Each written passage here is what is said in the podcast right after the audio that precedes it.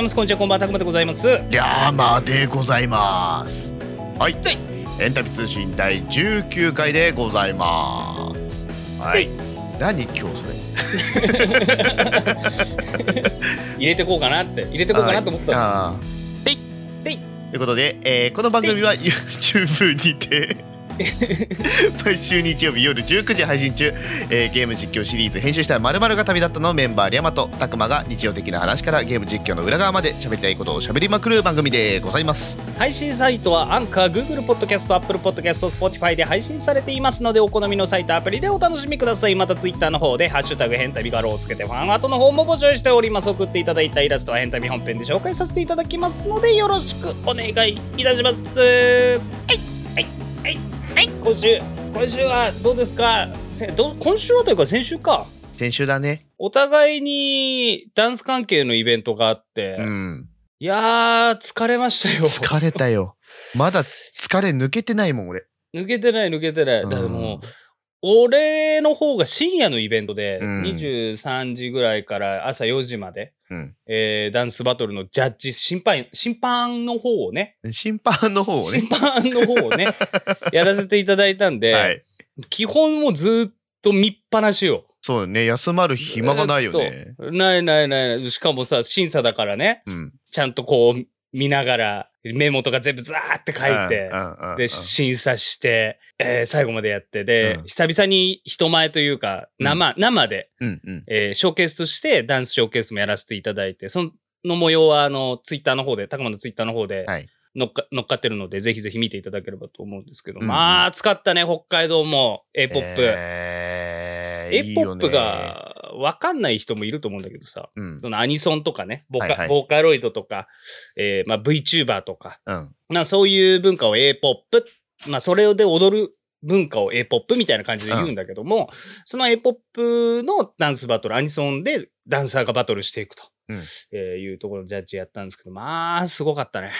どうでした？いやー、なんだろうね、濃かったね。東京でも見たことあるけど、東京って結構、パッションとスキルとかスキルフルな部分とかがやっぱり多いなと思うんだけど、まあそれが、まあやっぱ東京に比べたらちょっとスキルのレベルは落ちるんだけども、熱量とかが変な方向に向かってる人たちがね、やっぱ複数人いるんですわ。いや、いいですよ、やっぱそういうのが。逆にというか、そういうのがいい文化だなって思うよね。なんか A ポップらしさってそこかなっていう気はする。そう。そこがあるからこそ A ポップだなっていうところがありましたけど、リャマさんはまあダンスバトルではなかったわけじゃん。まあそうだね。まあ一応イベント的には、まあそれこそ同じ A ポップのダンスバトルがメインのイベントではあったんだけど、まあそこのね、ナンバーショーケースっていうのでダンスをしてきたんですけど、まあね、先生がいて発表会みたいな感じだもんね。そう。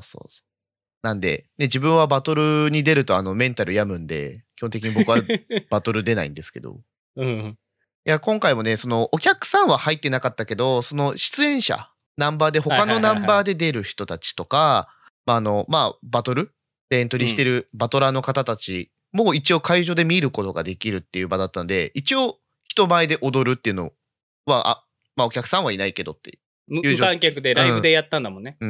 だけど、まあ人が見ているところでステージで踊るっていうの、俺もちょっと久々で、そういや楽しかったね。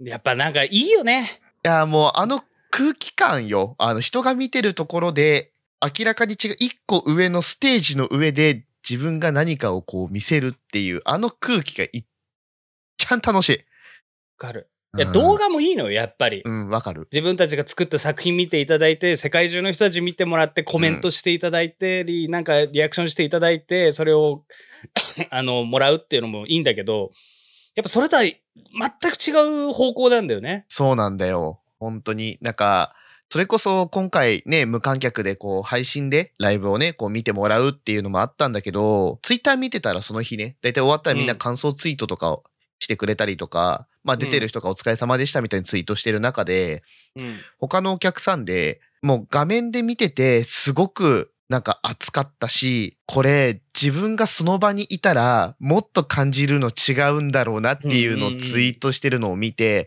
いやそれないよなって、だからやっぱ生で見てほしいなってやっぱ思っちゃう。そうね。だからライブとか行ったことある人とかも分かると思うんだけど、ミュージックビデオと、その生の、だからやってる側もそうなのよね。やったことに対して、もう、0コンマとかラグなしで来る、この歓声とか、反応とか、そういうのの快感がすごいのよ。すごいよね。なんだろうね、あれだから麻薬なんだろうな。もう言うてしまうと。また出たくなっちゃうんだよね。そう、中毒になるんすわ、人前に出るって。あ、もうまた、キャンキャンキュー。なんて、どうしたキャン客ほぼキャン玉じゃないお前、キャン客って、観客のことをちょっとしたキャン玉として見てた。緊張しないために。緊張しちゃって、緊張しないために。かぼちゃじゃなくて、しわしわの方がキャン玉だと思えば、緊張しないかなと思って。いや、でも。変な緊張感走るけど、ね。びっくりしちゃった、今。睾丸がいっぱいいるってなっちゃった。こっち側が一番びっくりしてたからね。でも実際その人が入った状態でまたね、こういうダンスイベントみたいなのができるようになったらいいなって思いましたね。余計に。いや、本当に楽しいもんですよ。だから生でね、見れるキャン玉の皆様はぜひ見に来ていただいた方が。生キャン玉の方たちは、ね。生キャン玉でね、生キャンで見た方がやっぱり、なんだろうね、同じ演目を、動画とか踊ってみたんで特にそうじゃん。踊ってみたっていうその YouTube とかニコニコ動画とかのジャンルで言うとさ、同じ演目をやるんだけども、やっぱ感じ方とか見え方変わるんだよね。違うよね。同じ振り付けなのよ。そう。なのに、すごい、なんかね、ほんと魔力があるんですよ。なんかある。なんかあるよ。あと魔物もいるのよ。いるね。なぜ急にできなくなるんだろうとかね。そうそうそう。しょうもないミスがあったりとかするんすよ。今までこの振り付けできてた、でもこっちが B の振り付けはちょっと飛びがちだったんだけど、まあいけるかと思ったら B はできてんのに A できなくなったりするんだよね。あれ不思議だよね。不思議、本当に不思議。ちゃんとできてたのにねって思うよね。面白い。だからそういうね、まあハプニングも含めて、まあお客さんのレスポンスとかもさ、やっぱレスポンス、さっきもたくまさん言ってたけど、レスポンス思い出したわ。レスポンスで思い出したんだけどさ。何レスポンスで思い出した。アラトークさんってレスポンスありました？そうだよ。おい、聞いてるか？おい、聞いてるか？おい。この間恋愛相談してたそうだな。そうだ。なんか、おい、なんで反応ない？なんで片言なの？おい、聞け！ちゃんと。送ったなら聞いてくれよ。頼むよ。仲良くしようぜ。俺は聞いたよ。その友達の恋人を好きになってしまったんですけど、どうしたらいいですかっていう質問というか、お悩み相談のメールが来た回を聞いてた、寝る前に。なんかね、アラトークさんなんてうちらと違ってもう週1とかじゃないからね、あそこの番組。すごいよ。週3本とか出してる。3本4本、すごいじゃん。おい、なんで聞かねえんだよ。送っといて。宣伝じゃん。そしたらもう待ってっかな、まだ待ってるよ。まだ待ってるよ。一周だから。まだ。今、せっかくこう、ね、うちのリスナーにも知ってもらってる段階じゃないですか。あ、そういう人たちなんだって思われるぞ。そのうち。って言ったら来週来るかな。お便り出す？こっちが？こっちが、変旅という、変旅通信というって。読めよっつって。で、つれなるままに、すっごい恋愛相談書くんでしょ。相談する恋愛してないんだよな。俺もそうだわ。これ見送りです。はい。死にて。さあ、そんなお便りの話もありましたが、この番組では皆さんのお便り募集しております。アンカーのサイト、たくまのツイッターに投稿フォーム掲載しておりますので、ぜひぜひお気軽に投稿していただければと思います。ヘンタビ通信のお時間でございます。それでもあなたは我々は推しますか？ AC ジャパンはこの活動を応援しています。最終着地なんかあんまり変わんないようです。ご紹介ください。ヘンタビ。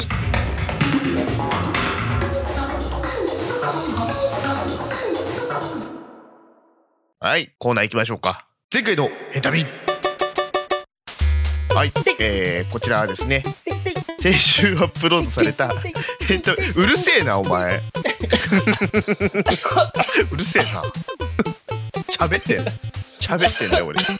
いいですか。どうぞ。あ、はい。このコーナーですね。先週発表もうダメだ今日。もうダメだ。ああ。ダメだ。あなた奥さんからメールが来ないからだ。ああもうダメだ。メール来ないからダメだ。ああ。来週来るかな。ああ。20回目なんだよな。ああもう。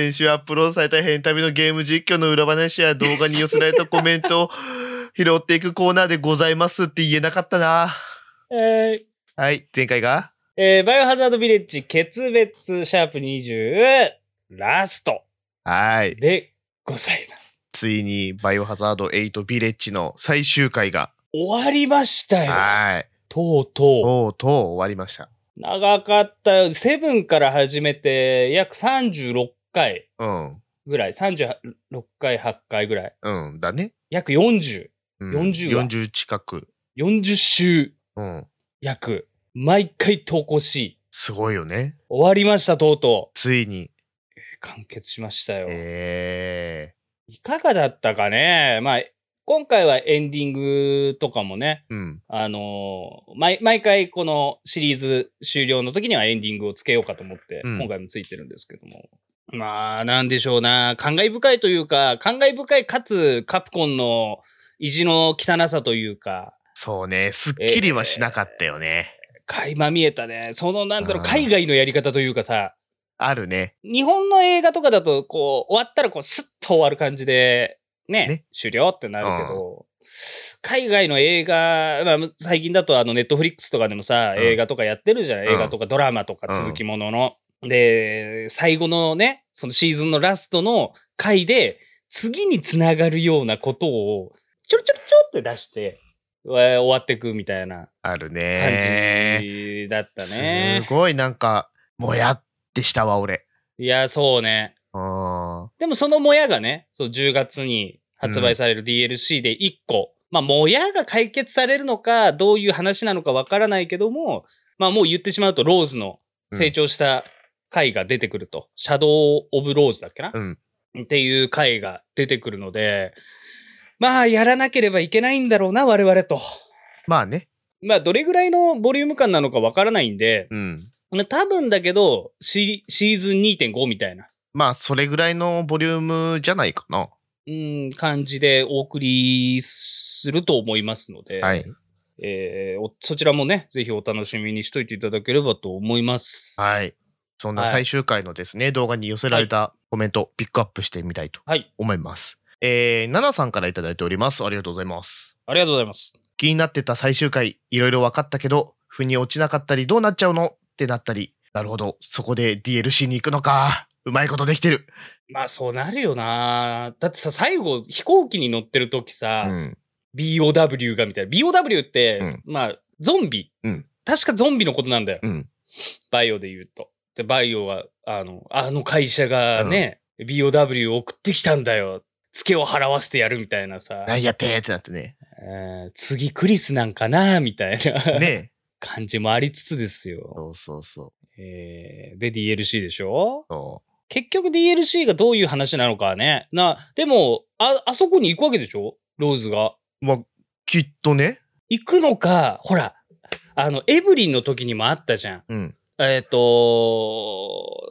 究所みたいなところで、うんE さんがさなんか、うん、金の中に取り込まれた時に、はいはいはいはい、家族のとこに精神だけ持ってかれて、その家の中で喋ってたシーンあったじゃん、うんうんうん、的なことができるのか。そうね。それとも父親の奇跡を追うためにローズがあの村に行くのかみたいな、ね。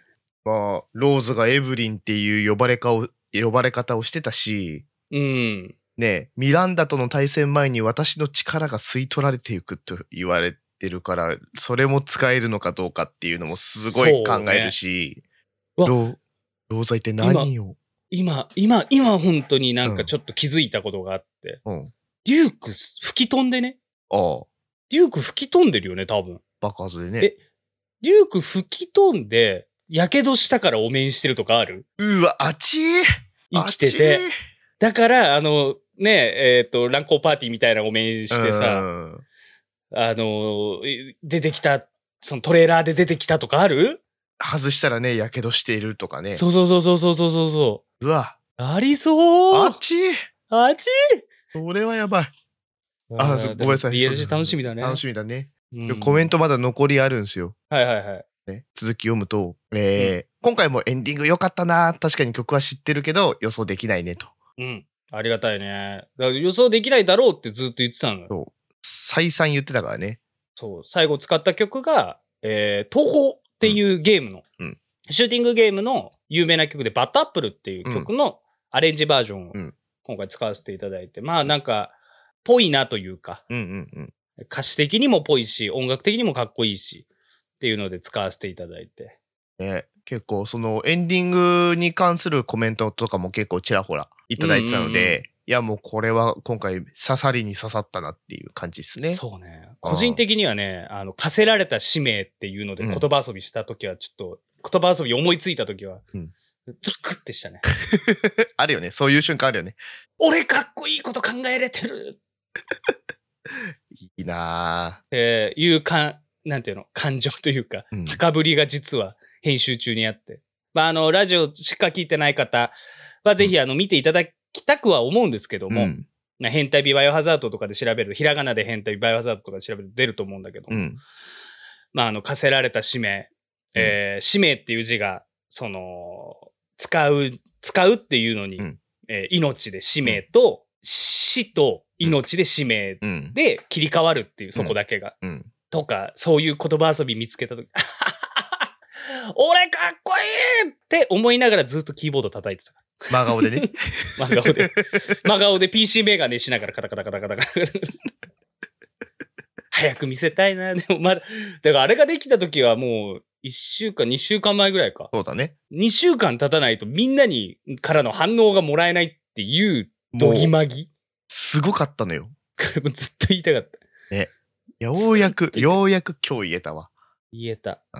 トロしてます、今。僕は。なのでこれを踏まえてね、もう一回見てもらえたら嬉しいなと思います。ぜひぜひよろしくお願いします。でね、またその動画の最後にですね、次回つかその次のシーズンのお話もしてて、そこにもコメント触れていただいてて、ごめんなさいね、一つのコメント3つに分けます。はい、最後に、次のシリーズは嬉しいお知らせ、楽しみにしてます。来週の本編はどうなるのかしら、ヘンタビ通信でわかるのかしらと。コメントいただいております。ということで、そろそろ時間が迫って、参りました。最後に普通歌をお読みいたしましょう。はい、りんご飴さんからいただいております。ありがとうございます。ありがとうございます。たくまさん、りょうさん、こんにちは。こんにちは。こんにちは。最近気温も上がり、夏が来たなと感じることが多くなってきましたね。夏といえば、お祭りや花火大会などの行事が定番ですが、お二人はお祭りなどで出ている屋台で一番好きなものといえば何でしょうか？ちなみに私はたこ焼きですと。いただいております。お祭りかー、いいなー、やっとね、やっとお祭りがさ再開できたじゃない。ね、いや行けてないんだけどね、札幌でも、お祭りがね、始まったんだけども、いやーお祭りで一番好きなのってむずいよな。絶対買うのってなんだろうな。絶対でしょ。イカ焼き。悩んだ今。イカ焼きに負ける。いや、そう、イカ焼きに負けるなの。なんか、なんていうの、食べる気ないの、行くまで。むしろ行って、歩いてる中でも、トロピカルじゃねえや、ハワイ、なんていうんだっけ、あれ。三ツ矢サイダーで割るやつ。あるじゃん。シロップを、三ツ矢サイダーで割るジュースあるじゃん。まだ今、カチ割りしか出てこない。赤字割りじゃないんだな。なんでっていうの。シュワシュワするやつ。そう、シュワシュワしてるやつ。あれとか、いいな、飲みたいな、焼き鳥出てて焼き鳥食べたいな、ポテト食べたいな、たこ焼き食べたいな、焼きそば食べたいな、お好み焼き食べたいなってなってるんだけど、急にそこの隙間から、イカの甘じょっぱいさ、醤油の匂いと焼かれたイカの匂いが、鼻孔を攻めてくるわけよ。カンとね。そう。で、しかもさ、大体そのイカ焼きのすぐ隣が、なんていうのかな、こう、テントの、運動会の時の、保護者席みたいな状態が出来上がってて、うん、椅子とかテーブルとかバーって並んであって、うん、だからもうそれを買ってね、プラカップのビール頼んで飲みながらイカ焼きを食ってしまうだね。そうだね。いや、その気持ちめっちゃわかる。負けるよ。ノーガードでね。そう、ノーガードで言ってるからこっちは。そう。なんか空気ないのにね。なんか急にね、視界の外から現れるんだよね。そうそうそうそう。イカ焼きってなる。はい。イカ焼きだってなる。イカ焼きだ。あ、そうだイカ焼きだってなるよね。そう。なんなんだろうね。あ、たこ焼きだねとかさ。本当に。うん、お好み焼きだねなるけど、トルネードポテトだねとか、はい、パスタ揚げたやつとかいいよねとかなってる中、イカ焼きってなって、おーイカ焼きだってなる。イカ焼きだってなる。あれはでもずるいよな、あれね。あれはね、卑怯だね。本当に。特に酒飲めるようになってからはそれが強いかもしれない。ああ、でもそうかも。うん。知ってる、なんていうの、酒に合う匂いというか。そう。そうなんだよね。だから子供の頃割と俺、トウモロコシとかそっちの方だったかな。焼きトウモロコシとか。なるほどね。俺、トウモロコシは全然いかなかったわ。なんか、値段の割、コスパいいと思って、ずっと食べてる。いや、子供の頃からコスパ考えてたの？いや、だって、少ないお小遣いでどう楽しむかってすごい考えでしょ、むしろ。いや、それはそうよ。それはそうよ。でしょ？だから、モロコ行く。いや、だって、さ、うん、あんまり家でさ直火じゃんけどさあ、まあ炭とかそういうので焼かんもんね。そうもろこしを焼くかいって、焼いてたな。焼いてるんだね。多分ね、一般家庭の方もろこし焼かないんですよ。あ、っていうか分かった、なんで俺があんま食わないのか。北海道って大通公園で焼きもろこしほぼ日常的に販売してるから。なるほどね。焼きもろこにあんまり魅力がないのかもしれない。なんか特別感はないのか。ないね。だって夏場の大通り行ったら大体モロコの匂いするもん。いや普通ないと思うよ。ないのか。多分道民しかわからないと思う。じゃあ関東だとモロコで行っちゃう。何、お祭りの屋台にあるやつでこうラインナップで絶対出てくると思うよ。モロコ？うん。夏モロコ。そうか。なんかね、フランクフルトとか秒で消えるんですよ。いや消えるね。もったいないよね。だ長く楽しみたいのもあって、もう来るっていうのをやってた。どうなの？唐揚げもやばくなかった？お祭りの唐揚げ。いやーね、さ、カップに入ってで串で食うっていうのがさ、お祭り感あってさ、めっちゃいいよね。うん、いい。大中小でカップが分かれてる、うん。そう。なんでみんなあれはオレンジと白の縦縞なんだい？なんだろう。そうだね。だいたいみんなあのカップじゃないかい？オレンジ白だね。そう。あれ見るとお祭りだなってやっぱ気はするわ。でも。わかる。うん、あとさっき言ったさ、揚げパスタも、うん、だいたいオレンジと白じゃない？そう。そのカップに入ってる。なんか牛耳ってんじゃない？オレンジと白のメーカーが。お祭り。そう、テキヤを牛耳ってるのが実はオレンジと白のカップメーカーなんじゃね？社会の闇を見たぞ、今。今、ちょっと気づいちゃったね。これ消されるかもしんない。いや、でも子供の頃お祭り行ったら、俺絶対行ってたのがあるのよ。うん。スマートボール。あれスマートボール、やったみたいな、ない？公開収録を呼ぶんじゃない？公開収録ちょっと、スマートボール。スマートボールって一般的じゃないの？わかるよね。一人いたわ。公開収録今一人いたよ。スマートボール。何その、モンスターボール、スーパーボール、ハイパーボール、マスターボール、スマートボールとかじゃないの？違う。ヘビーボールとかライトボールとかそういうやつじゃないの？ガンテツさんが作るんじゃないの？違う。ボングリで作るんじゃないの？違う。スマートボールって、何？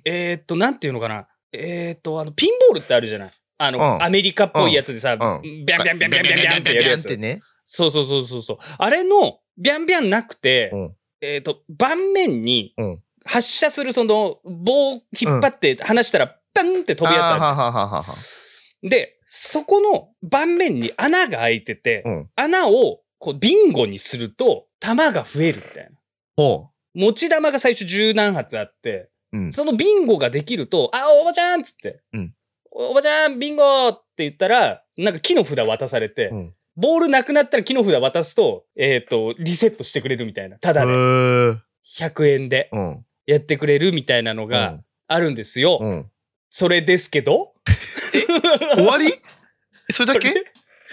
そうそうそう。100円でそれやって、うん、その屋台の中でみんなでバツンバツンってやって、ああやった、めっちゃ増えた、またできる、またできるっていうのが岩見沢のスポーツセンターの前でやってたんですけど。ちょうどなんか、うん、そうだね。なんか端っこの方で。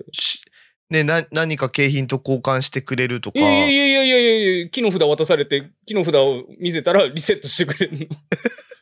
え、闇だ。うん、だってそれが100円で。ノーリターンじゃんだって。ああ、もう楽しい時間、エンジョイタイムをリターンしてもらってるから、こっちは。それでしかできないから。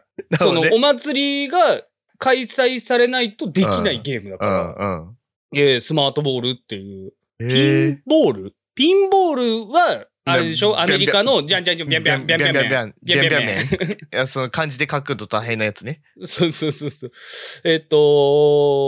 ね、景品交換確かね、大阪の新世界かどっかの方ではあるのよ。玉が増えて、玉の数だけなんか景品と交換できるみたいな。ああいうんじゃないからもう、永遠にできるゲームです。永遠に100円で。なるほどね。モロコよりもコスパいいよ。モロコよりコスパいいし、うん、お祭りを楽しめてる。まあでも、向かってる方向はお祭りではないけどね。スマートボールしか行ってないじゃん。ちょ、お祭りのスマートボールよ。僕はもろこし食べながら、お祭り練り歩いたりとか。うん、いや、もう、うん、そこに鎮座。むしろ椅子ないから、スタンダップの状態でやる、立ちで。スマートボールをあれそんなに共感できない。多分あんまり反応はないですね。公開収録の方は岩見沢のスポーツセンターの前でだいたいやってた。いや、ああそうか、うん、岩見沢のスポーツセンターの前しかなかったかもしれない。でも北海道の人いるけど分かってるよ。ああ、やっぱ北海道はあるあるなんじゃないスマートボール文化。じゃあちょっとこのラジオ聞いてる方でスマートボール知ってるよって方は普通歌のところでいいのでちょっとお便りください、ね、送っていただけたら、はい、アンカーかね、僕のツイッターとかで見ていただければありますので、うん、よろしくお願いいたします。はい、よろしくお願いします。はい、ということでお便りのお答えとしては、まあ2人ともイカ焼きっていうことでイカ焼きに割り込まれるがお答えになりました。ゼロ距離イカ焼きって感じですね。はい。はい。そんなわけで、まぁ、ちょっとお知らせございまして、7月から、ヘンタビの方が、ヘンタビ本編、YouTube で公開されるヘンタビの本編の方が週2回の更新になります。はい。木曜日にはマインクラフト、そして日曜日にはカップヘッドの DLC が今月末6月30日に発売されるので、それが日曜日、夜19時に更新されます。先に出てくるのはカップヘッドから先になります。そうかね。7月3日、カップヘッド。その後の木曜日に、マインクラフトと、毎週2本本編上がりますので、はい、ぜひぜひ、この機に、YouTube、たくまの熊牧場チャンネルをぜひぜひチャンネル登録していただければと思います。よろしくお願いします。ということで、この番組では皆様からのお便りを募集しております。投稿方法は、アンカーのサイト、たくまのツイッターに投稿フォーム掲載されておりますので、お気軽に投稿してください。はい。アラトークさんお待ちしております。はい、この度、ヘンタビグッズが販売スタートいたしました。はい。アンカーのサイトや2人のツイッターからぜひぜひチェックしてみてください。よろしくお願いいたします。お願いします。次にお目にかかるのは6月26日、はい、日曜日19時 YouTube たくまの熊牧場チャンネルにて更新でお会いいたしましょう。お相手はたくまでございました。山でございました。すごい気持ち悪かったな。ということで皆さんまた来週。報告語出てる。